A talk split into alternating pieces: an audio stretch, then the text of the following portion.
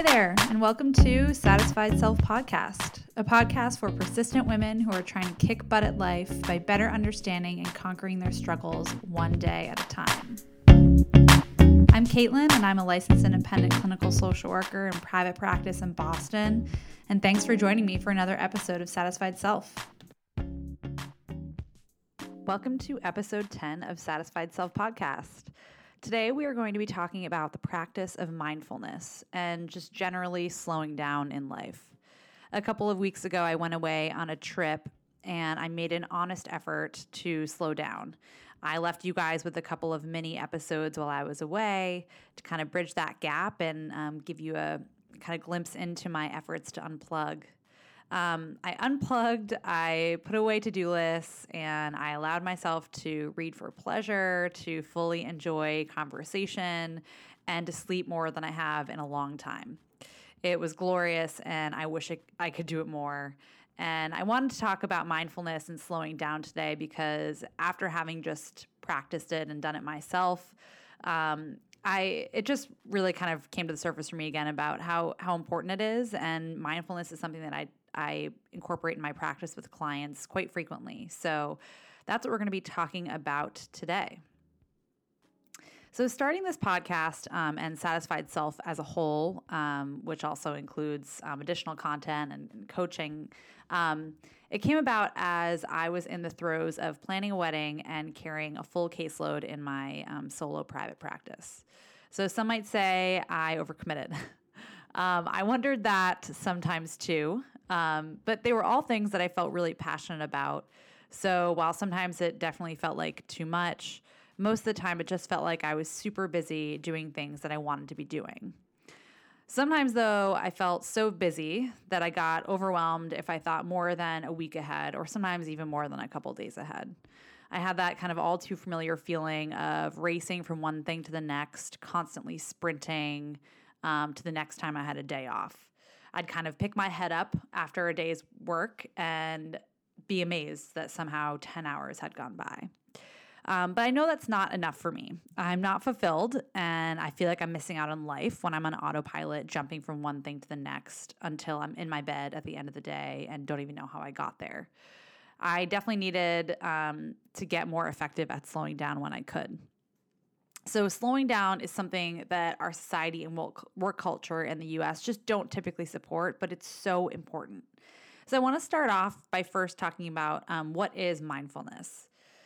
Uh, we hear about it a lot colloquially. It's a really kind of hot topic right now. Um, but what does it actually mean um, in its truest form? It's actually core to um, Buddhism. It's this concept that can be traced back as far as the 5th century BC. So it's very old. And it first appeared in the 37 Factors of Enlightenment, which is the Buddha's most essential teachings. Um, so, who made mindfulness really kind of very popular in our culture is um, a gentleman called uh, John, Dr. Jon Kabat-Zinn. He was a professor of medicine emeritus at the um, actually UMass Medical School. Um, and he offers one of the most widely used definitions of mindfulness today when we think about it in terms of um, usefulness in everyday life. And that's paying attention in a particular way on purpose in the present moment and non judgmentally. Two parts of that um, description of mindfulness I think are super important in, in really understanding it. One is um, present moment, and the other is non judgmentally paying attention. So, the present moment thing it can be hard for a lot of people and it's especially hard for people who struggle with anxiety because anxiety wants you to either stay in the past or get moving onto the future.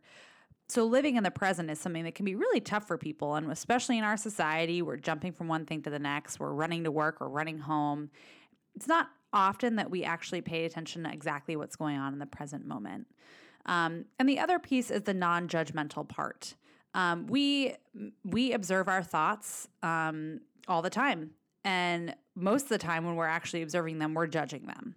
So we're not just kind of letting them flow over us, kind of paying attention to what's going on right now. We are passing judgment con- constantly on the way we think the, and what we're doing. So the non judgmental aspect of mindfulness is also something that's really tough for some people and comes really contrary um, to what feels natural.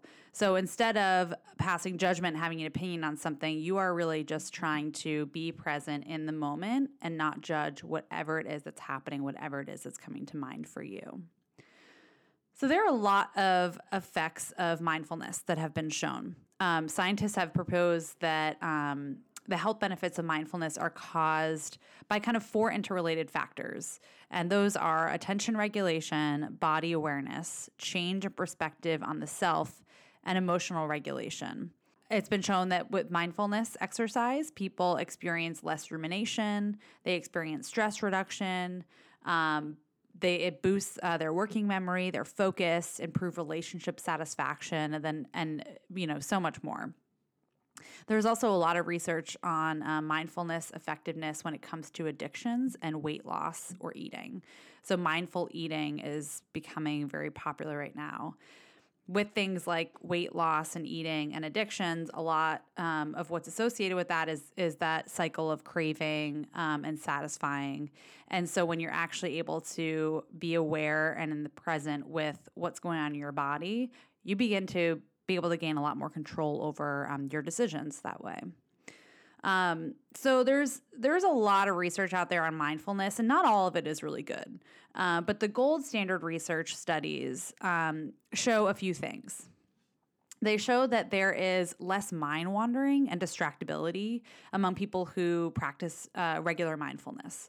So it's kind of like a feedback loop. The more mindfulness practice you um, you engage in, the more easily uh, you will begin to be able to focus and um, probably practice mindfulness more effectively. Um, folks who practice mindfulness uh, in regular routines, they show better concentration, um, even when multitasking. Uh, multitasking is something that research has shown is really, really hard, basically, not even really doable for most people. Um, but apparently, when you practice mindfulness regularly, that you're able to concentrate even when you're trying to do more than one thing at once. Studies have shown that those who practice meditation um, actually have sort of a less excitable amygdala.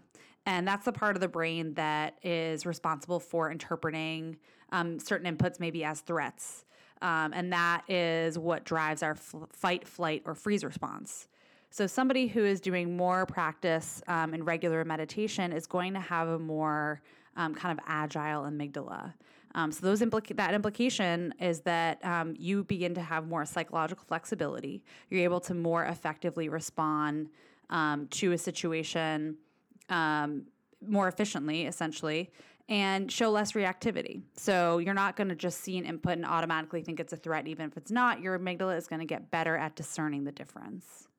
That can be a really important thing for people who've experienced trauma, um, any sort of PTSD diagnosis for whatever sort of reason, their fight, flight, or freeze responses can be off the charts. Um, and incorporating a little bit of mindfulness, usually with the help of a professional, which I'll talk about later about why that's necessary for people who've been through trauma.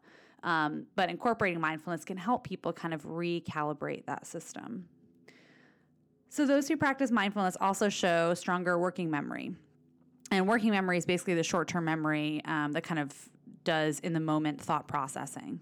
Um, so they did a study that showed that um, among college students who practice mindfulness, um, their graduate school entrance exam scores increased by 16%. The gold standard studies also realized that a lot of mindfulness practice incorporates um, kind of an intentional attitude of kindness. Um, and they found that this approach has been shown to lead more um, lead to more activity actually in the brain circuitry for caring, for generosity, um, and leads to a greater likelihood of helping others in need. Um, so, kind of helps uh, enhance the qualities of kind of good citizens. So, I, I want to talk a little bit about how mindfulness actually works. How do these benefits come about? So, we need to go back to uh, what I mentioned before, which is that um, several scientists believe that there are actually four interrelated factors that are part of how mindfulness works. One is attention regulation, the other is body awareness, then change in perspective on the self, and emotional regulation. So, attention regulation is basically the ability to maintain awareness on an object. It's can you, how long can you actually sustain attention on one certain thing? Body awareness is um, kind of similar. It's it's the ability to monitor body sensations. So, how aware are you of what you're feeling in your body? How aware are you of any pain you might feel or tightness? Um, how attached are you and and kind of attuned to your body sensations? change in the perspective on the self is basically the ability to um, alter the way you see yourself. When we look back to the roots of mindfulness in Buddhism, um, we see that um, in Buddhism there is a belief that um, that this when people believe that the self is kind of permanent and unchanging that tends to be the core cause of psychological distress. So mindfulness is thought to actually increase people's abilities to um, see the self as a more fluid thing, as um, evolving, as changing, um, which can lead to enduring happiness when you believe that you are capable of change and improvement and fluidity. And then the last uh, component of mindfulness is the emotional regulation. And that's the ability to basically adjust emotional responses through a variety of um, kind of skills and techniques. Um, so it's, you know, when someone yells at you, are you just triggered to respond in a certain way to the point where you feel like that emotion has control over you? Or are you able to make the decision on how you want to react um, and and kind of which emotion you want to play out in that moment? So those four components the attention regulation the body awareness the change um, in perspective of self and uh, the emotion regulation those are the four components of mindfulness that as those things become strengthened um, then the mindfulness benefits um, begin to be seen more. So, we hear about mindfulness all the time. We see all these write ups about how great it is, but why is it so hard for so many people? I recommend mindfulness to so many of my clients, and I can just sometimes sense the eye roll that I see across the room from me. Um, some people see still see this as kind of like a crunchy thing, as kind of like a I don't know, a kind of too touchy feely and not really scientific. Um, but the reality is that we have research that shows kind of the extensive benefits that that are possible um, from regular mindfulness practice. So I often hear from people that they don't have time, um, that it's too hard, uh, that they can't sit still, that they can't quiet their minds, um, that they try for a couple days and they fall off. They're never able to maintain kind of a steady practice. I hear all of this. Um, and the thing about mindfulness is that it's super simple, but it is not easy. So, sitting with ourselves without stimulation is really difficult. And I think I've mentioned a study on this podcast podcast before um, that found that people would actually rather give themselves slight electric shocks over sitting alone with their thoughts. we have a really hard time uh, without stimulation and with kind of sitting quietly by ourselves. And especially uh, kind of in 2017 with all the technology, with cell phones, so many of us are attached to our um, our cell phones, our smartphones, and the way I talk to my clients about it is that practicing mindfulness is it's kind of like it, it, you can think of it as a muscle. Um, and when it doesn't get flexed when it doesn't get worked out very much it feels pretty weak. So if it's something that you don't practice often it's going to feel hard. It's going to be tough. That sustained attention that body awareness it's not easy and it doesn't necessarily come um, come really easily to people especially people who've you know are struggling with with anxiety depression trauma histories um, it's something that needs to be worked out. And like exercise, even when you do it often, a certain run or a certain class can still feel super hard and surprise you. So just because you practice mindfulness regularly doesn't even necessarily mean that it gets easy all the time. But it is a muscle that needs to get flexed. Um, and it can be hard for people to kind of begin that process and stick with it. I talked in a previous podcast on healthier habits that um, it's a myth that habits only take 21 days to form. They actually take much longer. So, trying to create a steady mindfulness practice is going to take a while. And kind of keeping at it, maintaining that motivation is going to be necessary to get to the place where it can be a consistent practice and then you can reap the benefits. Um, But I think that feels really intimidating to people and that feels really hard.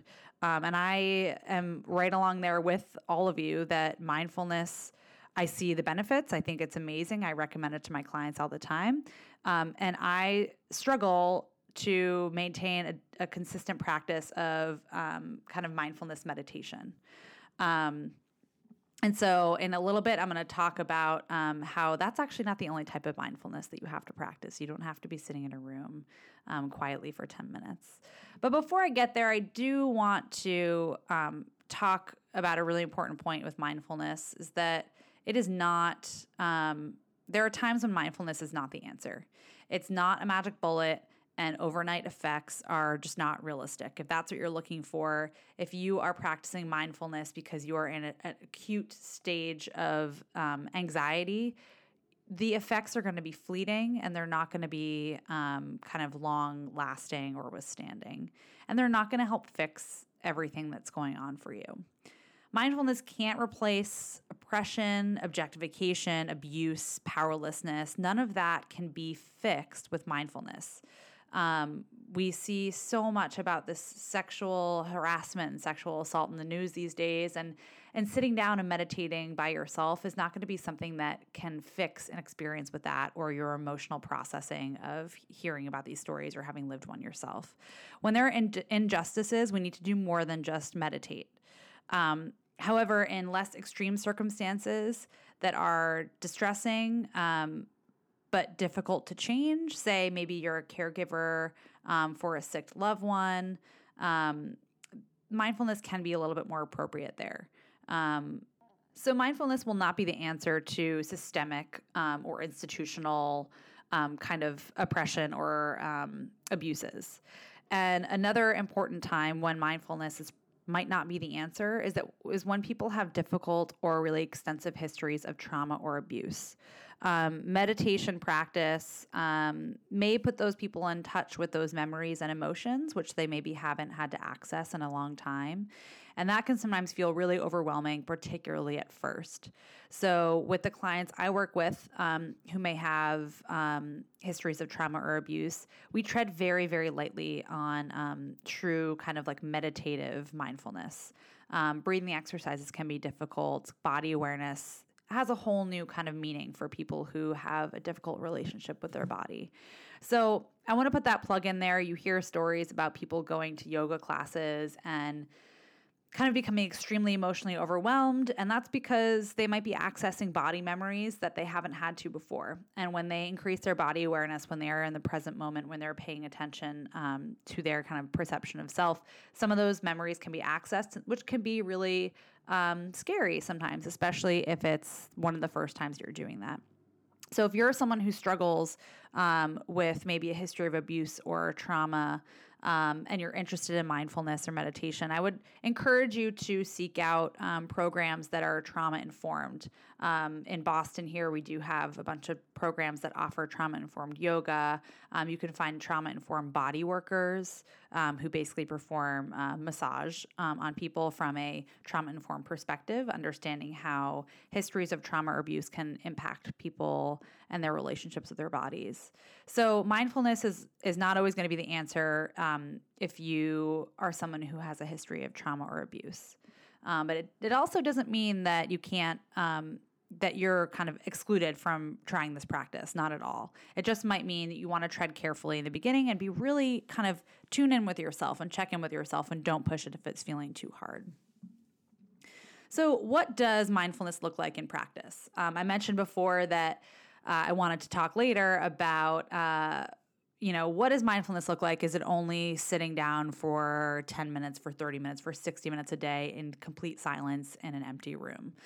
No, uh, that's really not going to be realistic for a lot of people today. And that's what a lot of my clients tell me. That's too hard. That takes up too much time. They don't have quiet space, especially for some of my young moms who I work with.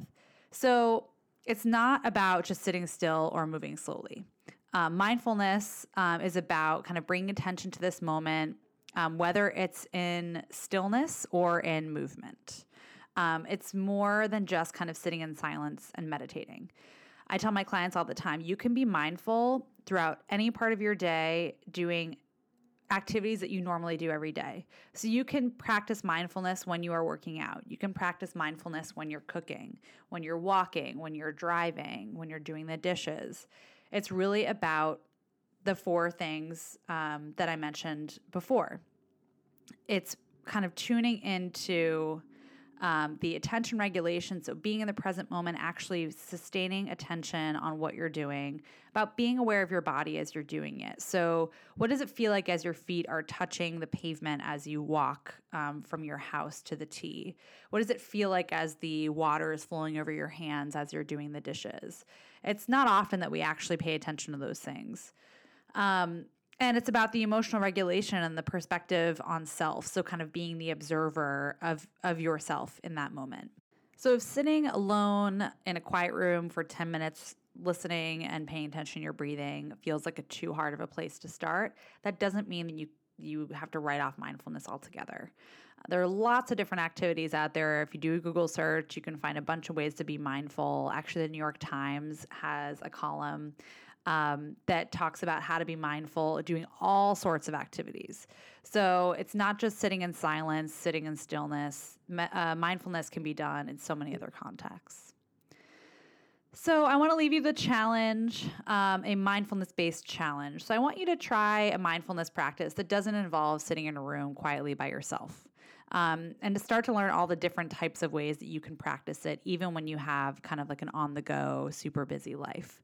Um, if you're doing your dishes tonight, if you're folding laundry, if you are rolling out, whatever it is that you're doing, try bringing awareness to the present moment, becoming aware of um, kind of your inner self, observe what you're doing non judgmentally, let the thoughts kind of come and go, and just kind of notice how that feels for you. So that brings me to the end of episode 10 of the Satisfied Self podcast. Thank you so much for joining me here again. And I want to just remind you that anytime you want to listen to any past uh, podcast episodes, you can visit um, the Satisfied Self website, which is satisfiedself.com. Um, you can listen to uh, podcasts directly on the website, or you can listen to them via SoundCloud, Google Play. Um, Stitcher, and TuneIn. Um, all the episodes are available on all of those players. Um, I also invite you to um, visit my Patreon page. Um, Patreon is how um, I'm able to make Satisfied Self possible um, by donations from women in the community who want to hear more and read more from me. Um, you can access um, content on there um, in addition to the podcast episodes. And if you're interested, you can also donate to the show um, on there and gain access to even more exclusive content, um, including mindfulness recordings and things like that. So come back and visit me next week for episode 11 of the Satisfied Self podcast, and I look forward to seeing you then. Thanks.